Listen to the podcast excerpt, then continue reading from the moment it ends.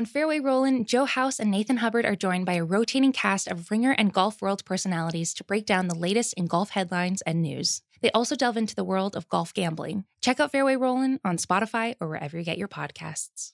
This episode is brought to you by State Farm. There's no better feeling than a personal win, and the State Farm Personal Price Plan can help you do just that. Talk to a State Farm agent today to learn how you can bundle and save with the Personal Price Plan. Like a good neighbor, State Farm is there. Prices are based on rating plans that vary by state. Coverage options are selected by the customer. Availability, amount of discounts and savings, and eligibility vary by state. This episode is brought to you by Indeed. We're driven by the search for better. But when it comes to hiring, the best way to search for a candidate isn't to search at all. Don't search, match with Indeed. Use Indeed for scheduling, screening, and messaging so you can connect with candidates faster. And listeners of this show will get a seventy-five dollars sponsored job credit to get your jobs more visibility at Indeed.com slash Ringer NFL. Just go to Indeed.com slash Ringer NFL right now and support our show by saying you heard about Indeed on this podcast. Terms and conditions apply. Need to hire? You need Indeed.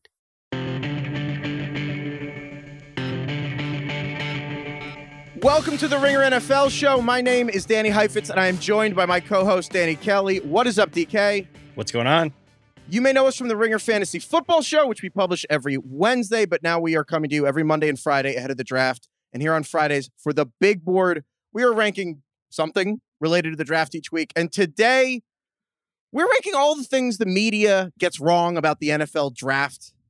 And we had to go to a couple people for this one. Like, there's only a couple people you can go to for this conversation. We are joined by Ringer editor-at-large, really just Ringer consigliere, Brian Curtis. What's up, Brian? I need to update my Twitter bio. That's awesome. I love it. Ringer consigliere. We are also joined by Ringer staff writer Kalen Jones. What's up, Kalen? What's up, D H? How are you doing? I'm I'm fantastic, honestly. I'm very good. But we had to assemble this dream team today because the draft is inherently ridiculous. It's just, where are all these college kids going to get their first jobs? It's kind of a hilarious prospect. But Justin Fields just had his pro day and he's falling, and Mac Jones is rising. And it's like, it just seems like a good time to kind of take a step back, because this N F L draft industrial media complex that just gets this riled up and frenzied every year is back in full tilt. And I think we can kind of look, it's not just, I wanted to look at all the things that the N F L draft, like the media, and I hate to use the term media, maybe Brian, you can chastise me, but quote unquote, the media kind of makes mistakes here. It's not like, oh, this guy was supposed to be good and he's a bust and he sucks. Like, that's not what we're talking about. These are like systemic things that pop up every year, patterns in how we talk about the draft time over time structurally. And now they're happening all again and they're getting us all riled up. So predictable. Yeah. So predictable. You can set a watch to it. So with all that said, and with this Justin Fields and Mac Jones stuff and who's going to go number three to the 49ers, I think it's perfect time to just kind of talk about this stuff. And with that said, I feel like there's only one place we can really start, which is lying season, which is the nickname people have for April. And the idea that, like, you can't believe anything you hear or read about the draft in the month before the draft, which is absurd. Brian, Ringer consigliere, what do you even make of that concept?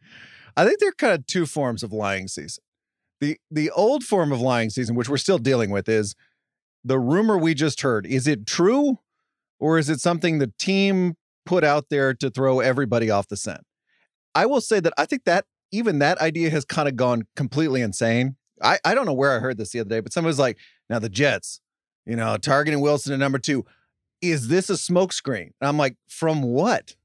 Smoke, smoke. Who are they tricking at number two? That's like a running back who's in the open field running in the end zone. He starts juking in the end zone with no defenders in front of him. There's, no, there's nobody to juke. Trevor Lawrence going number one. You can pick whoever you want. Who are you? Who are you faking out? So that, that's the first weird level of lying that I think has gone completely bizarre. And I think we're just all at our own heads. Number two is content creator lying season. And I, and I, this is what I would say about this. Here we go. Media, as as Heifetz would put it. I saw the other day, of course, I'm interested in the Dallas Cowboys, Cowboys fan. I think it was Daniel Jeremiah mocked Kwity Paye to the Cowboys at number ten, which is an unusual pick for the Cowboys. Everybody in Cowboys media had a freak out about that. Now I'm asking, are you honestly worried that that will really happen at number ten? Or, or is this a great content opportunity for you to freak out about Quiddy Pay? I know nothing about going to the Cowboys at number ten.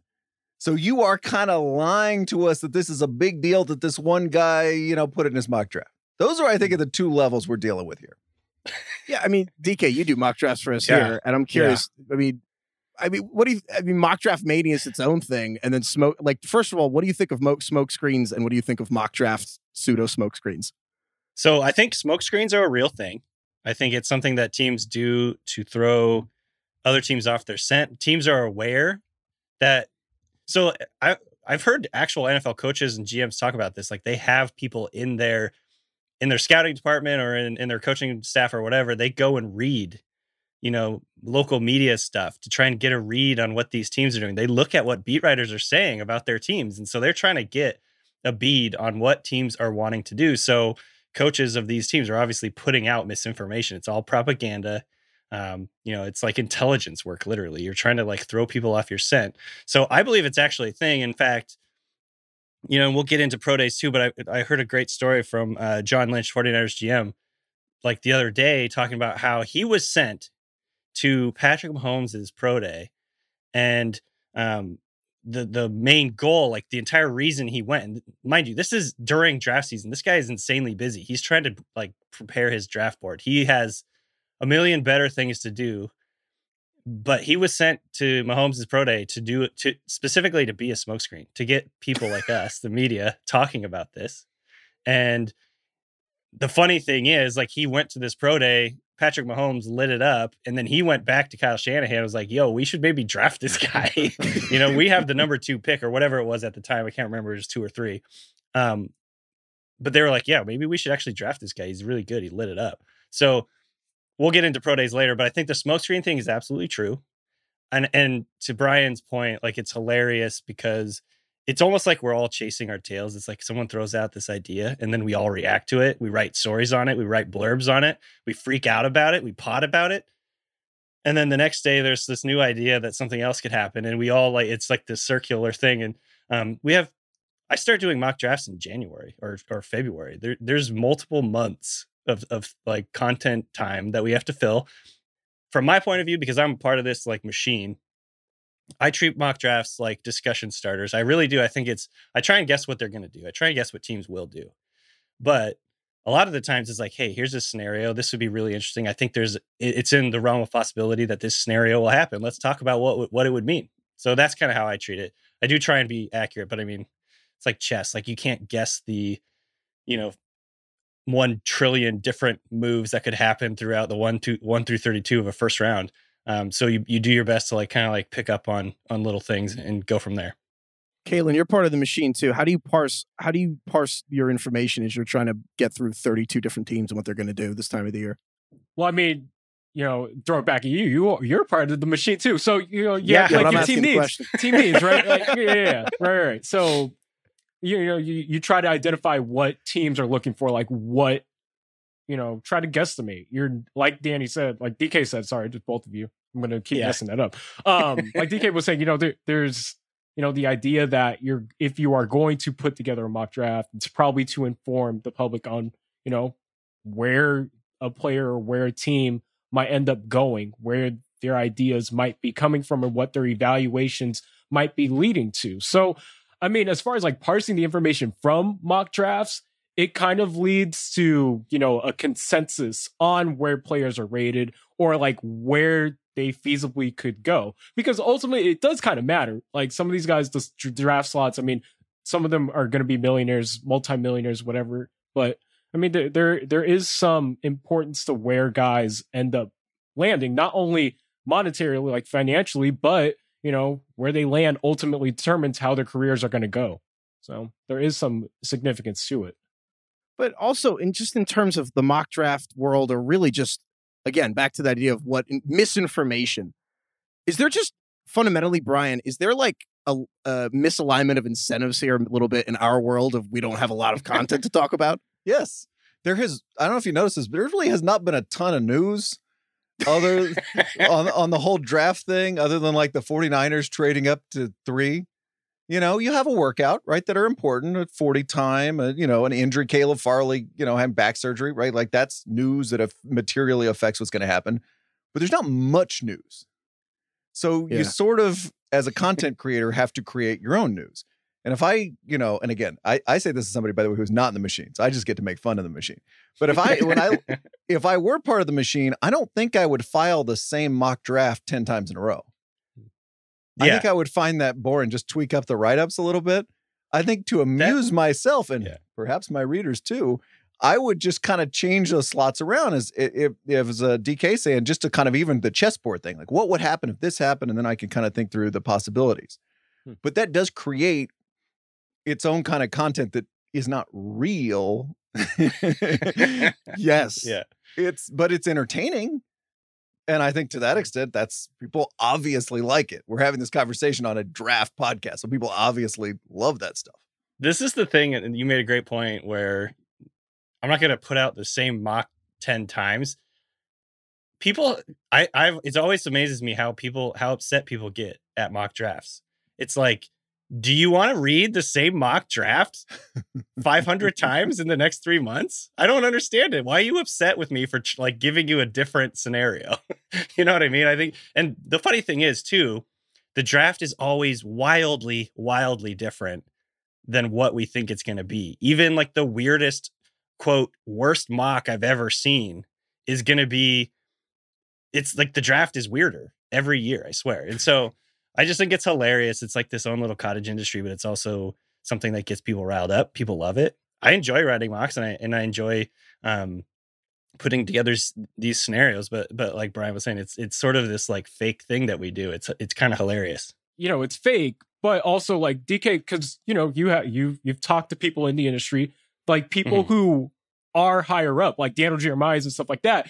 The reason why people freak out over when they say something is because there's an assumption that their evaluation is informed on some type of level that, like a fan or even a writer or reporter or whatnot, there's some type of intel. You're assuming that there is mm-hmm. some type of intel that maybe they know that you don't. So, you know, and again, like, you know, Joe in his, you know, uh, uh, you know, garage or his couch or whatever can come up with a mock draft. And like you said, it'll either be really hit or miss, like just like everyone else's, but the idea is that those top evaluators, those names, like when Adam Schefter reacts to, you know, Zach Wilson or uh, the Jets, you know, trading away Sam Darnold, says, oh, Zach Wilson is probably going to be drafted. Like I just texted him, congrats on moving to New York or whatever, you know, like stuff like that. You assume it's going to be, it's going to happen because those people have the authority on it.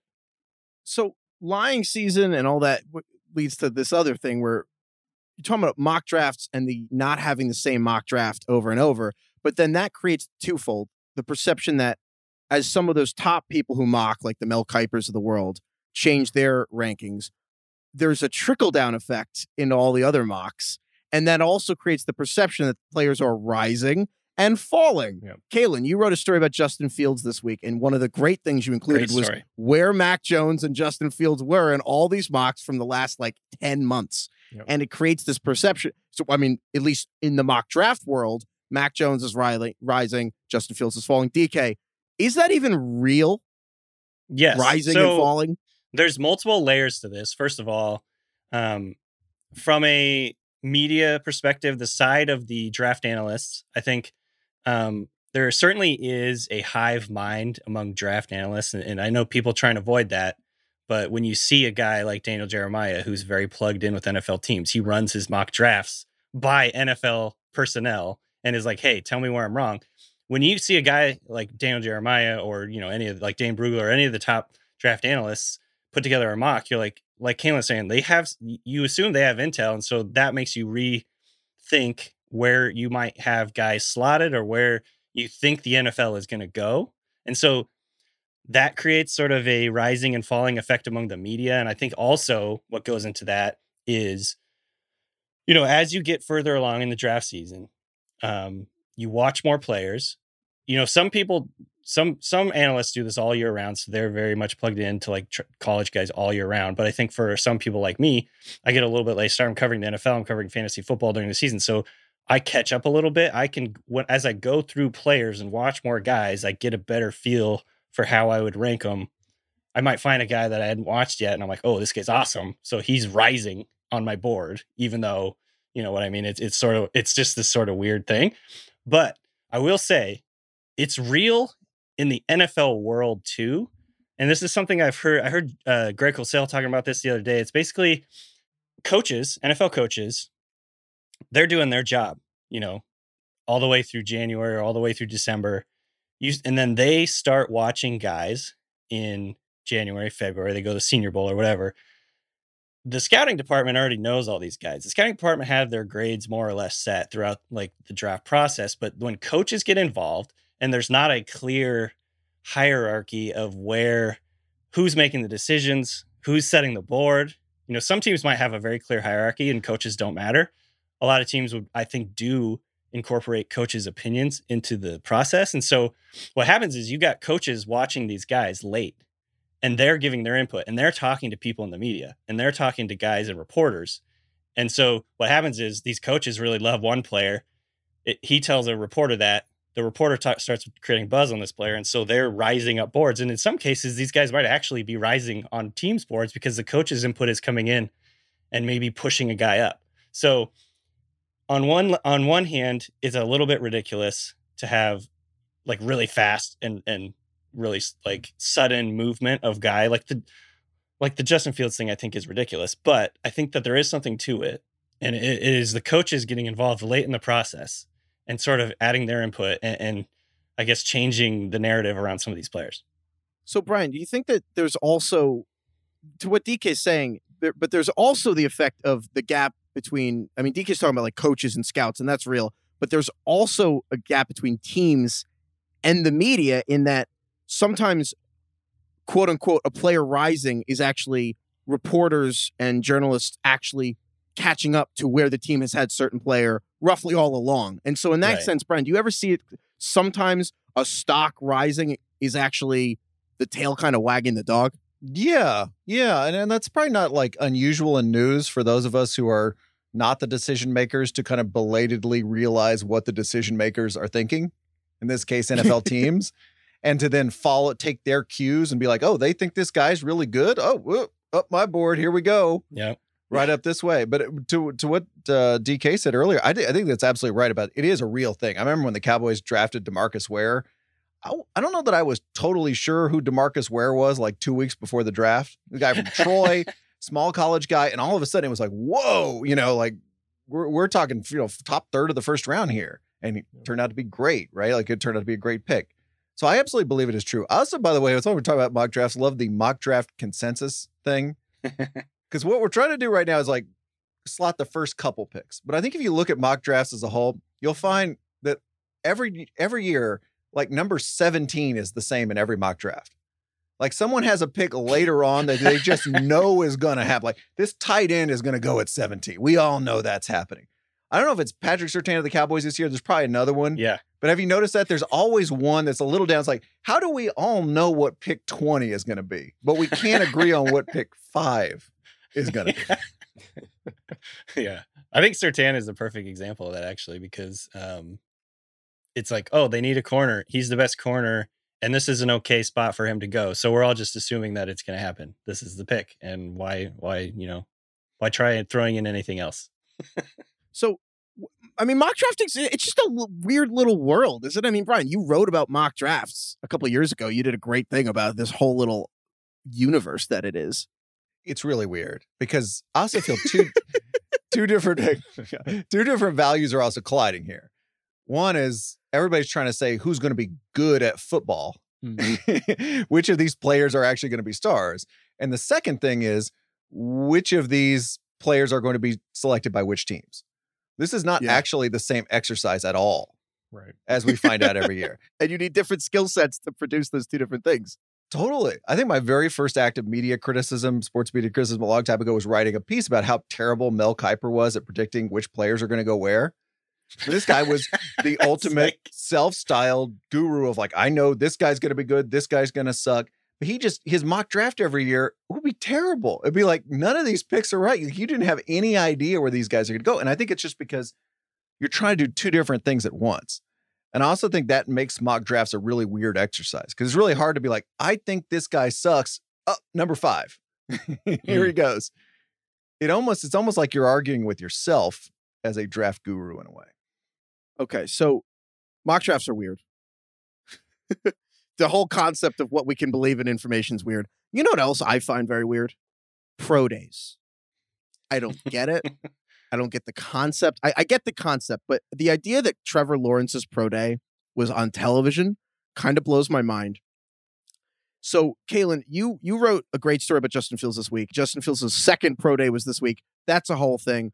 I'm curious, Kalen, do you find, do you glean any valuable information from pro days? And why can't we just know more about from watching them play college football?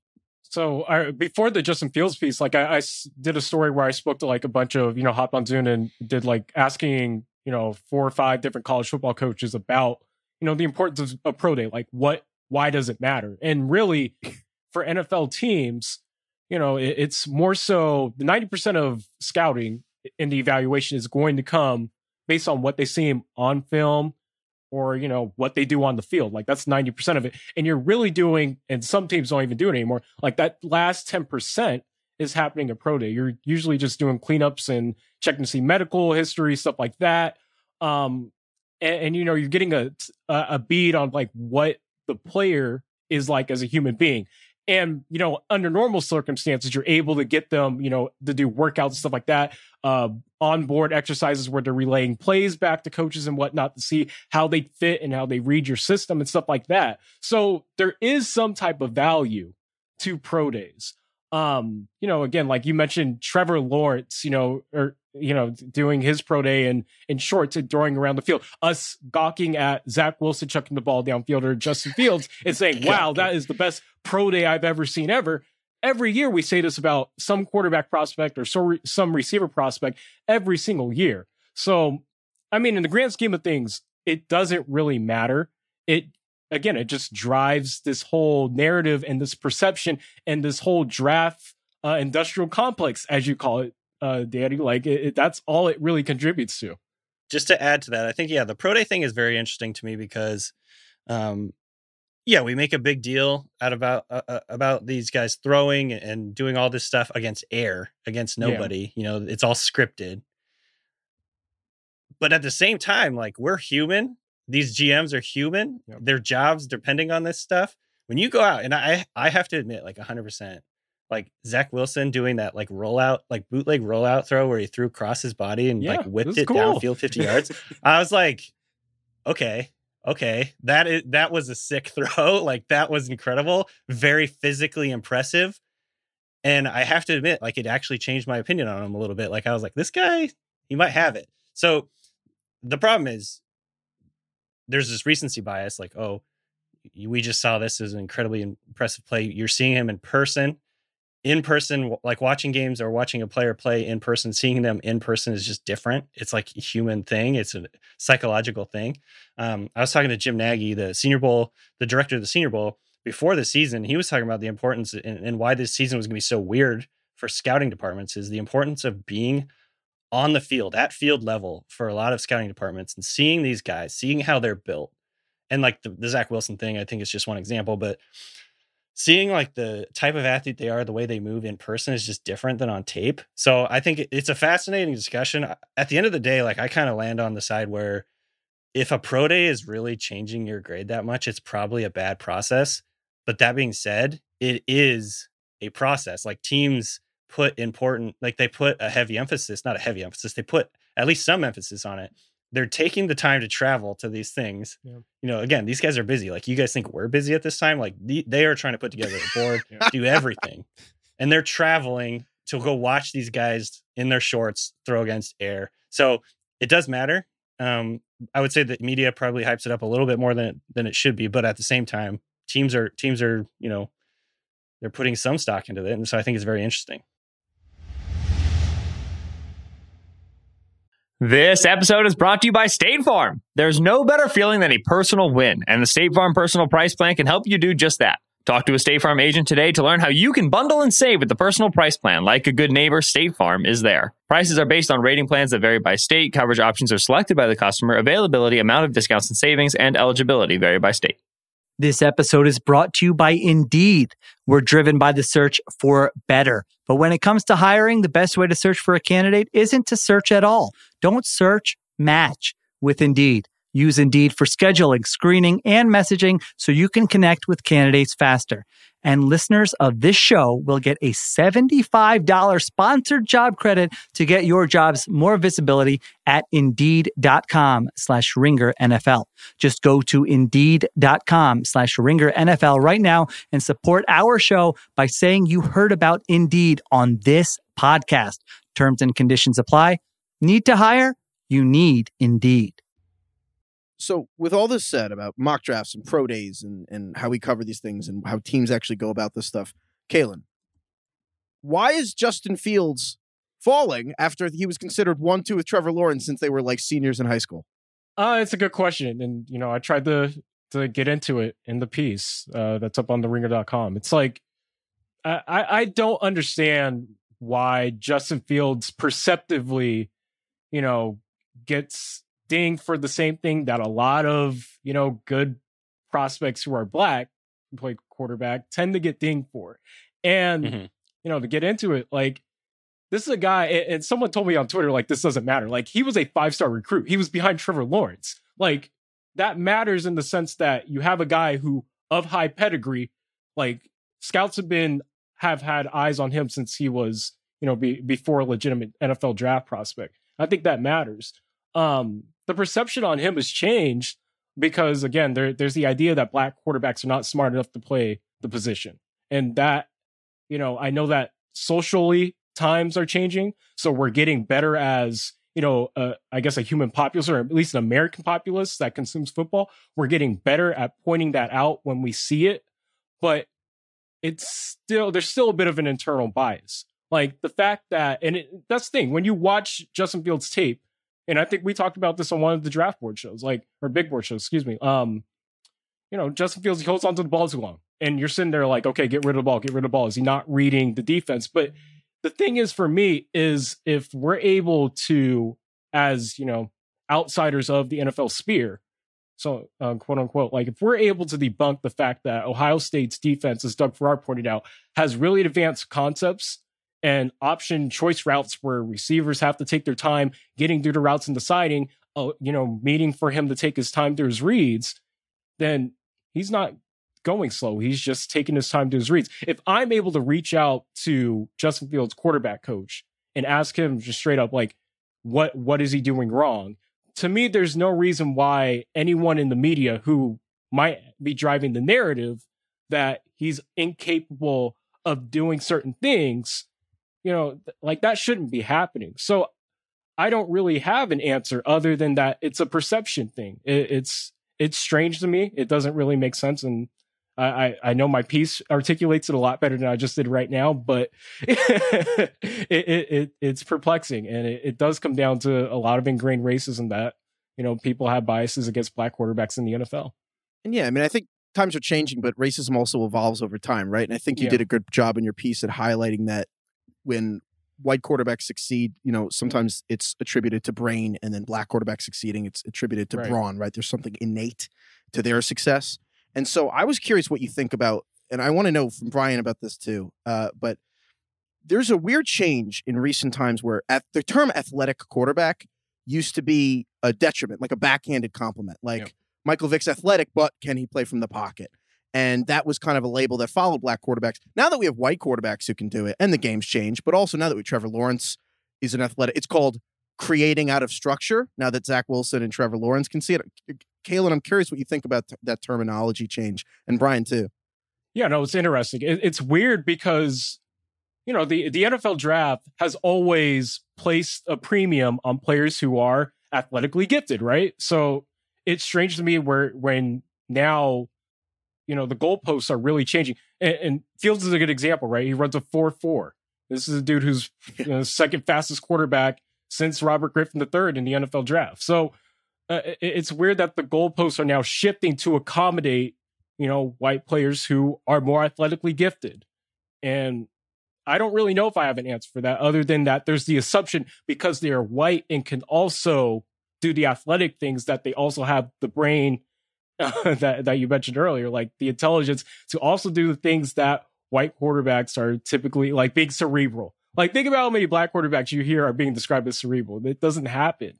Yeah. So it's, it's stuff like that. I think the part of the uh, the Fields stuff that really stuck out to me, and Kalen pointed this out in his piece, which was really, really good, was the dedication part, the quote unquote dedication part. I think you got the Dannies, you guys pointed this out on the pod too. Like, you know, that Clemson game was on T V, right? Right. We all saw that. Yeah. This is not something that was happening. We we could watch the game. Like, that was a fairly large college football game that we were all watching. We all saw what his dedication to getting back on the field and leading his team brilliantly to a victory. That just, it just blew my mind. Like, that's not even a, some guy, some unnamed source told me thing. That's something I could watch the yeah. playoff and see with my own right. eyes.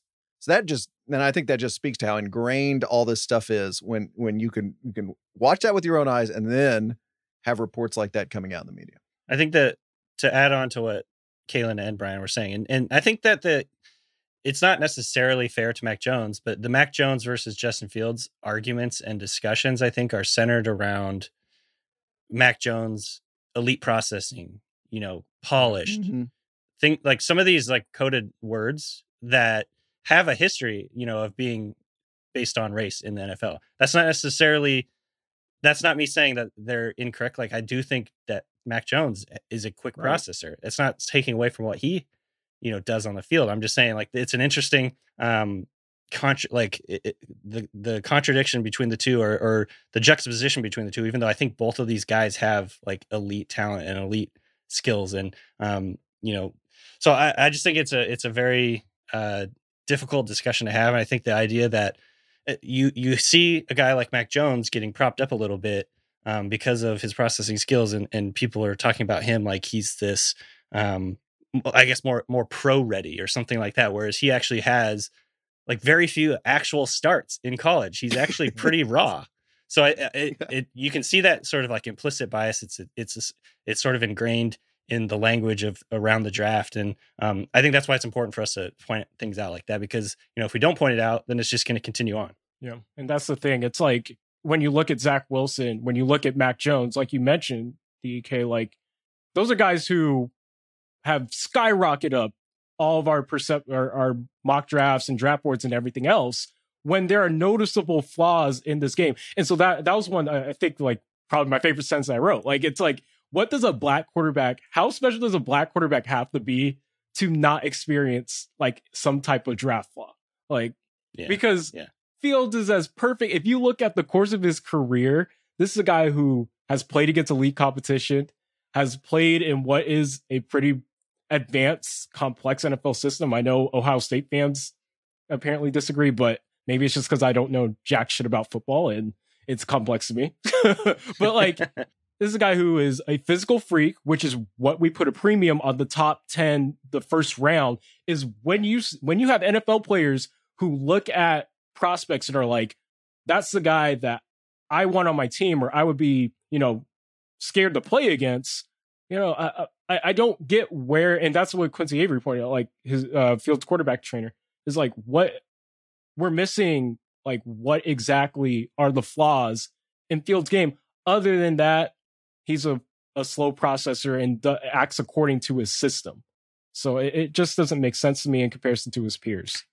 Brian, so many times as, I mean, whatever content you're creating, you basically get a lot of information. You have to make a decision about what it means. I feel like with this conversation, the the layering of race into all these different areas of an evaluation, I'm curious if you think that really where it comes down to is who gets the benefit of the doubt and who does not.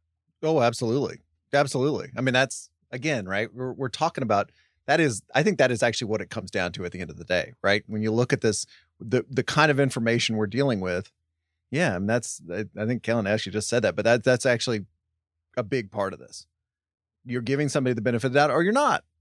And as we've seen, that tends to go one direction in, in the history of the N F L and mm-hmm. not the other direction. Yeah, so I, I think you're totally right. having said all of this, and I think it's important that we talked about this, but at the end of the day, like what I still do think, going back to the smokescreen discussion we had, like there's still a chance that Justin Fields is actually right. going to be the pick at number three. And maybe that's maybe that like teams are just putting out this negative, you know, narrative on, on Justin Fields in order to get him to fall or get teams to think he's going to fall. I don't I'm not exactly sure. You know, I guess like from the 49ers point of view, say that they really want Justin Fields and they're not a hundred percent sure that Zach Wilson is the number two pick. I guess if they really want to get Justin Fields, they're basically telling the world, we're going to take Mac Jones. You don't have to trade up to number two to get Justin Fields. I guess that would be the only reason for them to do this smokescreen.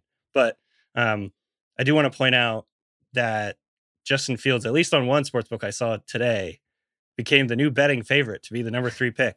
So not that that means anything, uh, but I do want to, like, there is still a chance that he is the pick. And I think, um, this overwhelming consensus that he is going to be that, that Mac Jones is going to be the number three pick, I think, has definitely receded in the last few days. Is Kyle Shanahan's friendship with Chris Simms also a smokescreen? The tattoos, the tattoos of each other's yeah. initials, are could just that be one of the most elaborate long cons in N F L history? And that's what led us yeah. here.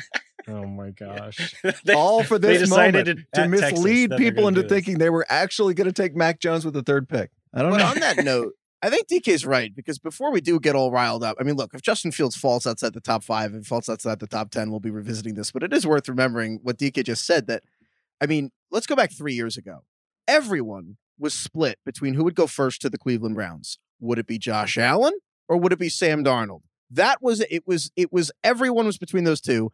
Adam Schefter tweets like two or three days before the draft, Baker Mayfield's in the mix. And everyone's like, what? Lying season. And then the t- Adam Schefter, Schefter tweets two days before the draft, they're going to take Baker Mayfield, basically, is what he says. And everyone's like, what? And then we still didn't believe it. And then it happened. And it's a good reminder that what happened there is the G- Browns G M, John Dorsey, didn't tell anyone until the week of the draft. And then it leaked. And it was like, hey, the actual guy making the decision hasn't spoken to anybody. Right. Worth reminding. Jets G M, Joe Douglas, we don't know if he's spoken to anyone. And then also the Niners here, so much of this Mac Jones thing is based on a similar reason. Everyone just assumed the Browns were going to take Josh Allen, which is, well, he seems like a quarterback that fits the profile of what John Dorsey, the Browns G M, likes. He's John Dorsey's kind of player. That's not information. That's right. Well-informed speculation. Yep. And I think there's a massive difference that sometimes the nuances of which gets lost in the giant media game of telephone through Twitter that now gets played. And so I'm very curious, D K, do you think there's a, well, D K, you just went on this. I'm going to give it to Brian. Do you think okay. that there's a real chance here that maybe we're all just losing our minds because Chris Simms tweeted his friend likes a certain type of quarterback? Well, it's, as you said, there's there's a pretty good chance that Chris Simms knows the answer to this question. Yes. So, so it's not it's not a it's not seemingly a bad source. But but I think there is I think there is also a larger thing here where picking certain players in the draft and spending a lot of time on them, a lot more time on them than other players, making them essentially the protagonist or antagonist of the draft. That also happens. yes. yes. It does. Every year. Yeah. And what's funny is I think like over the past maybe twenty years, probably more than that, we have tried, we meaning the media and also the people who televise it, have tried to turn the draft more into a game. Draft is not a football game, to be clear. But what did they do? They took it out of the Marriott Marquis and they put it in Radio City. And then they took it out of Radio City and they put it in these big outside things where we have this huge crowd. I remember somebody telling me once, the N F L Network, that they wanted to shoot the draft from behind Roger Goodell as much as possible so people could see the crowd. So if you're watching at home, you're like, ooh, this is exciting. There's a big crowd here. This is an important crowd triggers in my mind. This is not mm-hmm. picking players off a list. It's something big, right? Prime time. It's at night. And I feel the kind of one of the final stages of that is you have to have a good guys and bad guys in the draft. You have people you're rooting for, teams wow. you're rooting for, teams you're rooting against. And oftentimes the quarterbacks, because that position is so overvalued, so important, so, so fraught in the draft, those guys become the players in that whole saga. The antagonist. I love that. That's, That's Josh a really Allen. Good point, because we've, we've seen these the last few years, right? Because it, the draft, whether it's I, I, the people who kind of become the antagonist or protagonist last few years, Josh Allen yep. was, there was a massive rift between establishment, watch the tape dude bros, and and then versus like math people who were like, why is Josh Allen's completion percentage below fifty-five? And then Daniel Jones. There was an anti-Daniel Jones movement. D K had Daniel Jones as what, the one hundredth player in your top one hundred, solely to have yeah. him in the top one hundred. I was a part of that. And I, I, I feel Trubisky, a little bit bad about that now. Justin Herbert, even to a lesser degree. I don't know how much of that was like doubting his skills versus just doubting like he just seemed like he looked fourteen years old, but it was really tall. So I don't know, Kalen, what do you make of the idea that we just had certain guy? I don't know. If, not that Mac Jones is the guy this year, but guys we root for or against, specifically quarterbacks, the last few years. And also there's a spotty track record of it. What do you make of that, Kalen? I mean, it's natural, right? We do that when they're in the N F L. We pick our protagonists of quarterbacks. We pick our antagonists of quarterbacks. Like, for example, last year, Carson Wentz was an antagonist. Sam Darnold has been an antagonist for much of the year, like much of his career last year. Like, that's why he got ran out of the Jets when Gardner Minshew is somehow a superhero for, you know, again, like ki- kind of coming out of nowhere. And I think we gravitate a lot in the media to either the flashy when they are, you know, bona fide superstars, right? Like Patrick Mahomes, Aaron Rodgers, all that. But you have those guys who come out of nowhere. Justin Herbert last year went from being antagonist in the draft to now everyone absolutely loves quiet Justin Herbert, even though we were ripping Justin Herbert a year ago for being quiet. So I, I think that's just human. That's human nature. That's human nature. And it's, I'm not saying it's right. And, and I, I think that they, we definitely like, I, I don't know if like we as a media completely control that narrative. I'm sure you know, how much spotlight we put on guys contributes to that. For example, like this year with Mac Jones, like all of a sudden, and Zach Wilson, we're putting a lot of spotlight on those guys because they're the new shiny thing, especially like Zach Wilson during his year, had a phenomenal season, skyrockets to being probably the second pick in the draft. But I think that's just kind of how we go about rooting for sports and consuming it. It's the gladiator thing. Win the crowd and you'll win your freedom or whatever. There it's you like, you know, you have to... Every yeah, it's like it goes back all throughout hu- human history. It's like you have to have a you win the hearts of of the fans, and it's totally different. So um, yeah, it's fascinating. It's the odd irony of this. Bill has talked about this that Fields probably is the protagonist of the season. If he falls past the Niners at three, like you feel like if he doesn't go to the Atlanta at four, I feel like people will be rooting for Justin Fields going into the season. I'm not gonna. I don't want to say people will be rooting against Mac Jones, but he's closer to the Trubisky, Daniel Jones right. vibe of like, not not maybe not Daniel Jones or Trubisky, but people, I'm not going to say people want him to fail, but fewer people will be rooting for him to succeed at the at the very least. I think that's fair to say. I mean, D K, does is that something that exists solely in like people who talk about the draft, or does any of that bleed into actual evaluations? Uh, I think, it, I mean, it, it's hard to be completely... Uh, objective, right? Um, I think everybody has a little bit of human nature with their thing. And so like, um, you know, if you're one of those people who can't stand overhyped players, you know, it's like your natural reaction is going to be to hate a guy that's overhyped. It's like the type of person that hates a, hates a restaurant because there's a wait, there's a long line, you know what I mean? And so it's like, I'm the kind of person who will, I, I hate restaurants that have a line. I refuse to go to that restaurant. I hate that restaurant. And I think there's probably a little bit of that that goes into like player evaluations. Like if this player is just getting hyped and hyped and hyped, you get sick of hearing it, sick of hearing about it. And you're like, man, he's not that good. And it, it's like this natural human thing. And it's very difficult to be completely, completely objective, I think, for anybody. This episode is brought to you by cars dot com. When you add your car to your garage on cars dot com, you'll unlock access to real-time insights into how much your car is worth. Plus, view its historical and projected value to decide when to sell. So when the time is right, you can secure an instant offer from a local dealership or sell it yourself on cars dot com. Start tracking your car's value with your garage on cars dot com. This episode is brought to you by Jiffy Lube. Cars can be a big investment, so it's important to take care of them. I once got a car that I started out with twenty-five thousand miles on. I got it to over two hundred thousand miles because I took care of it. You know how you take care of a car? You take care of the maintenance, the oil, the brakes, all that stuff. And if you don't, you can have a car just completely fall apart. When your car needs maintenance, head to Jiffy Lube. They provide automotive excellence at speed. Get your oil change, brakes checked, tons of other multi-care services. It's all done by expertly trained technicians who actually care about taking care of you and your car. Jiffy Lube, car more. To find coupons and start an instant online estimate, visit jiffy lube dot com. Back to the protagonist antagonist thing. There's also this new trope, I guess, of like being the main character on Twitter, which is probably something you never want to do. And just the idea that Twitter, because it's obviously an inherently negative site, and positivity is reserved for dogs and, who, and animals who get friendships and little otters who have a favorite rock. But I mean, with humans who are the, the main character, it's always negative.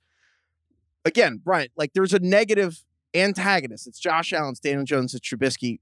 Why? Maybe this is a reductive, dumb question. Why do we just trend toward negativity in, st- in the internet, but also like specifically around the draft? Probably boredom is is mixed up in there. And I think Twitter allows sports writers to just do things they could not do in the confines of a sports article. So, you know, wow. if somebody is, if there's somebody that they have selected as the protagonist or antagonist of the draft, they just keep doubling down on that and making really funny jokes. And yeah. all of a sudden it yeah, has wow. this kind of air of a reality show as much as anything. And then everybody else joins in because people want to get in on that action. And it's like, and then they have this weird sort of, you know, and you mentioned some of the guys, Herbert, and they, they have this weird thing. It's like, I don't know that much about Justin Herbert, but after the draft, I was like, oh, that guy wouldn't want to be Justin Herbert on a day like right. today. Right. It also strikes me as the narrative is like totally wrapped up in where they get drafted. So let's say Josh Allen and Justin Herbert had fallen to fifteen, fallen like ten-ish picks. And then finally they got picked. Don't you think everybody would be kind of rooting for those guys instead of considering them in the antagonist? Because like, oh, whoa, hey, yeah. fifteen, great value. Wow. You had to take a Changes chance it. there. Absolutely. Yeah. Changes a perception. I look at, exactly. So my thought, the, the thing that I keep thinking about is if Mac Jones ends up the number three pick and he goes to forty-niners, ultimately I do think he's going to be good, but people are going to keep going back to that sort of meme where he overthrew the guy at the pro day. And then like whether it was like N F L dot com or, or, or N F L Network just does this smash cut into Kyle Shanahan's face. Yeah. And he's just like, cue the curb music. You know, it's just like, what have I done? What am I doing here? Um, I like, to me, that's the first thing I'm going to think about when Mac Jones gets drafted. I'm like, This, this is what Twitter has done to me. Yeah. Can I have one final thought about the media and the draft? Do you have as many as you want? Um, the thought is that we, the media, I'll throw myself in this, and and maybe, and Danny Kelly is probably the only exception on planet Earth.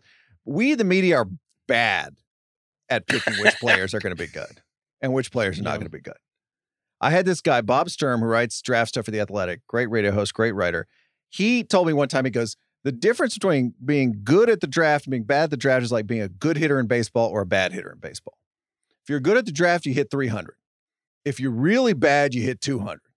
Most people oh hit like two forty. And if you're Bill Belichick and Jimmy Johnson, their prime, you throw a couple of four hundred Ted Williams style seasons in there. Whoa, I got four out of ten picks right.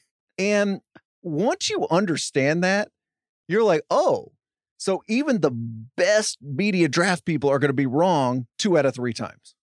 Mm-hmm. They're going to be wrong. And if they're right one out of three times, they're really good at this. They're really, really oh, good at this. So when we talk about all these questions of perception and protagonist, antagonist, and getting it right and getting wrong, like the problem is we have more information now than we've ever had about these guys. We have more clips. We have pro days. We've talked about analytics, all this stuff. And it's not clear to me we're any better at picking who's going to be good in the N F L or bad at the N F L than we ever have been. Or maybe we're a little better, but we're not much better. And I think that has to inform this whole discussion too. Yeah. The way the, the analogy that I like to go to, I think that one's great. And I've been thinking about this more, and, and I, I'm sure I'll have uh, people in the finance world yelling at me because I'm an idiot who doesn't know anything. But it, it, it the draft and general managers, managers just in general kind of remind me of like hedge fund managers, where on a short enough time frame, you can you can look like an absolute superstar. You can be Peter Lynch, you know, you can just pick every stock right. You have it figured out. You're beating the market. You're beating the S and P five hundred. This is like John Schneider in his early days with the Seahawks, picked like five future Hall of Famers in two seasons and then hasn't done jack shit since, basically. And I mean, that's like an oversimplification, but he's been a, he's been below average since. And it's same thing, same thing in like the hedge fund manager world is like, you know, spread out the time frame long enough to like two or three decades. And most of these guys are going to end up worse than the S and P. So I look at it like the same way, like teams are teams are just going to get lucky sometimes. You know, I mean, it's just inherently very, very difficult to predict what human beings are going to do and how they're going to develop and how they're going to react in their life to different things. And so um, anyways, that I think the baseball one's perfect too. But like, that's just how I've been like sort of thinking about it more lately. It's just, you could get lucky for a few years, but in the long, in the long run, I think everybody's probably around the same. So on that, I mean, to that point though, D K, like obviously regression is just a thing, but I also wonder if there's a human element of these guys aren't being good in a vacuum. It's like you have a couple good draft classes and then you hear, hey, you had a really good draft class. And then you keep hearing that and there's a feedback Start feeling loop, yourself. And you wonder, it's kind of like heat checks happen. You don't, it doesn't, it's not as easy to see, but you, the Seahawks have kind of had some, like the heat check version of Steph Curry pulling up from forty feet and trying to draft a linebacker in like the twenty-sixth pick.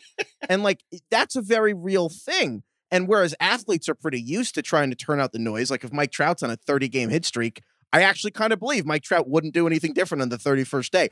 I don't know if that's true for people who aren't quite as used to getting the day-to-day shine, like G Ms or hedge fund men, people who kind of don't mind like really positive headlines. I don't know. Is that kind of crazy to think? I don't know. What do you think, Brian or Caleb? I think it comes down to psychology. Like the psychology of that is really interesting because, yeah, if you are suddenly on, if you get too confident as a human, you're going to think that you are capable of hitting everything right. And so, yeah, when when you, you go to the park and you start hitting against nobody, you hit five three-pointers in a row, you start feeling yourself, you step back, do a fadeaway, and you airball it, and you look around, you're like, well, I hope no one saw that. The difference is those G Ms are doing it in public, you know, and at that point, they're doing it with, you know, selecting N F L players, affecting the long-term or even short-term stability of their franchises. So it's really interesting to think about because if I was getting everything right in public, I'd be feeling myself a little bit too. Okay. I have one last completely hits bong question for you guys. And this is the real thing about the draft that nobody talks about enough. And I want to hear from all three of you. Isn't the idea of a draft absolutely ridiculous? Can you imagine if you're talking about hedge funds? Can you imagine if all the finance majors in college everywhere, all the banks just got to draft them? You don't get to decide what city you're going to live in. Also, there's a collective bar. You don't get to decide how much money you're going to make. Isn't th- this is absolutely wild. And like, there's no alternative if you want to go into this line of work.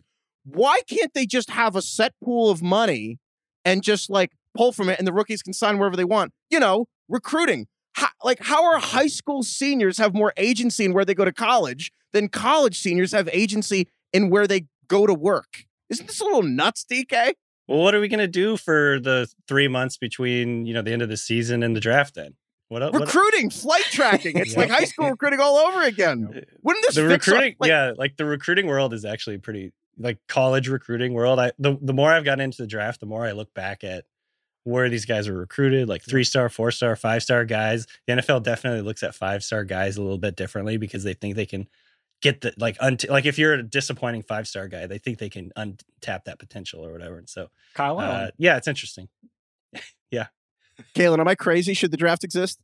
Oh, dude, you're talking to a soccer fan. Of course it shouldn't exist. You, the United States is so unique in that it has this draft system, even M L S, like there's an M L S draft, which doesn't make any sense. I mean, it does make sense, but you know, it, it, when you look at how, like you, like you mentioned earlier, like the agency that players have at sixteen, seventeen, eighteen years old, it should be allowed when they're, you know, twenty, twenty-one, twenty-two, twenty-three, and about to become millionaires, especially, you know, because so often we see N F L franchises who struggle, you know, maximizing this potential. It sucks. It doesn't make any sense that the best player like Trevor Lawrence has to go to the worst team.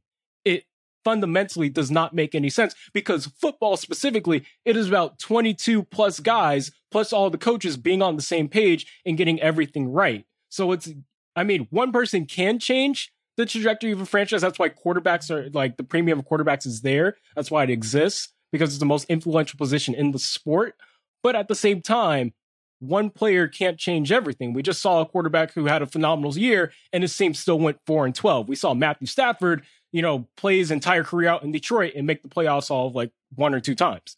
Like it, it doesn't make fundamentally any sense. And really, there should be like a whole overhaul of the N F L where realistically you could have like, uh, you know, those top teams like they do in the Premier League. You have the bottom four teams, the top three teams get relegated, force these teams out of tanking. So that, that's that what idea. I think. There's like this whole full ass discussion that you could have about this. But yes, fundamentally speaking, the N F L draft and every other draft that happens on American soil is stupid. What do you think, Brat? Well, yeah, I, I'm going to co-sign everything there. And the bonus sucky part is when you decide to leave the team you didn't want to play for in the first place in free agency, then the sports writers oh. get mad at you. Oh, everyone gets mad at you. you, you the fans not, get mad at you. you no the fans loyalty. Hate you. You no loyalty to the team you didn't want to be loyal to. Yeah. I, it's and amazing. That team can yeah. cut you whenever they want. And that That's was the whole right. thing. Like, I Am Athlete. I love love that podcast. Brandon Marshall was yelling in his whole meme with the Lovain. And they had that discussion because, look at the teams. If, if when Deshaun Watson, you know, for example, like got that contract, one hundred fifty-six million dollars, you sign your name, absolutely, because the team can cut you and do whatever you want after that. Like nothing's guaranteed. D- Danny, you did this whole beautiful YouTube video, which I still need to rewatch because I'm an idiot and don't understand how contracts work. Make sure you check it out. Um, like the fact that, you know, and it takes you to be at Aaron Rodgers, Aaron Donald level, or Patrick Mahomes type level player to have just three years worth of agency in the N F L does not make any sense. I mean, contracts are its own world of like just nailing smoke yeah. to a wall. But yep. I think that this is this this just affirms. Like a spiral. I, think I only asked because I just wanted to kind of hammer in the draft's really weird. The whole thing. That's all I was. It's just weird when you think about it. That's all. Anyway, thank you guys. Thank you, Brian. Thank you, Kalen. Thank you, D K, for coming on. This was a lot of fun. This was very cathartic for me personally. I hope mm-hmm. people listening also got some fun out of it. Thank you. This is the Ringer N F L Show. This is the Big Board. We'll be coming back to you guys on Monday, and then Kevin and Nora will be here on Wednesday. Thank you for listening.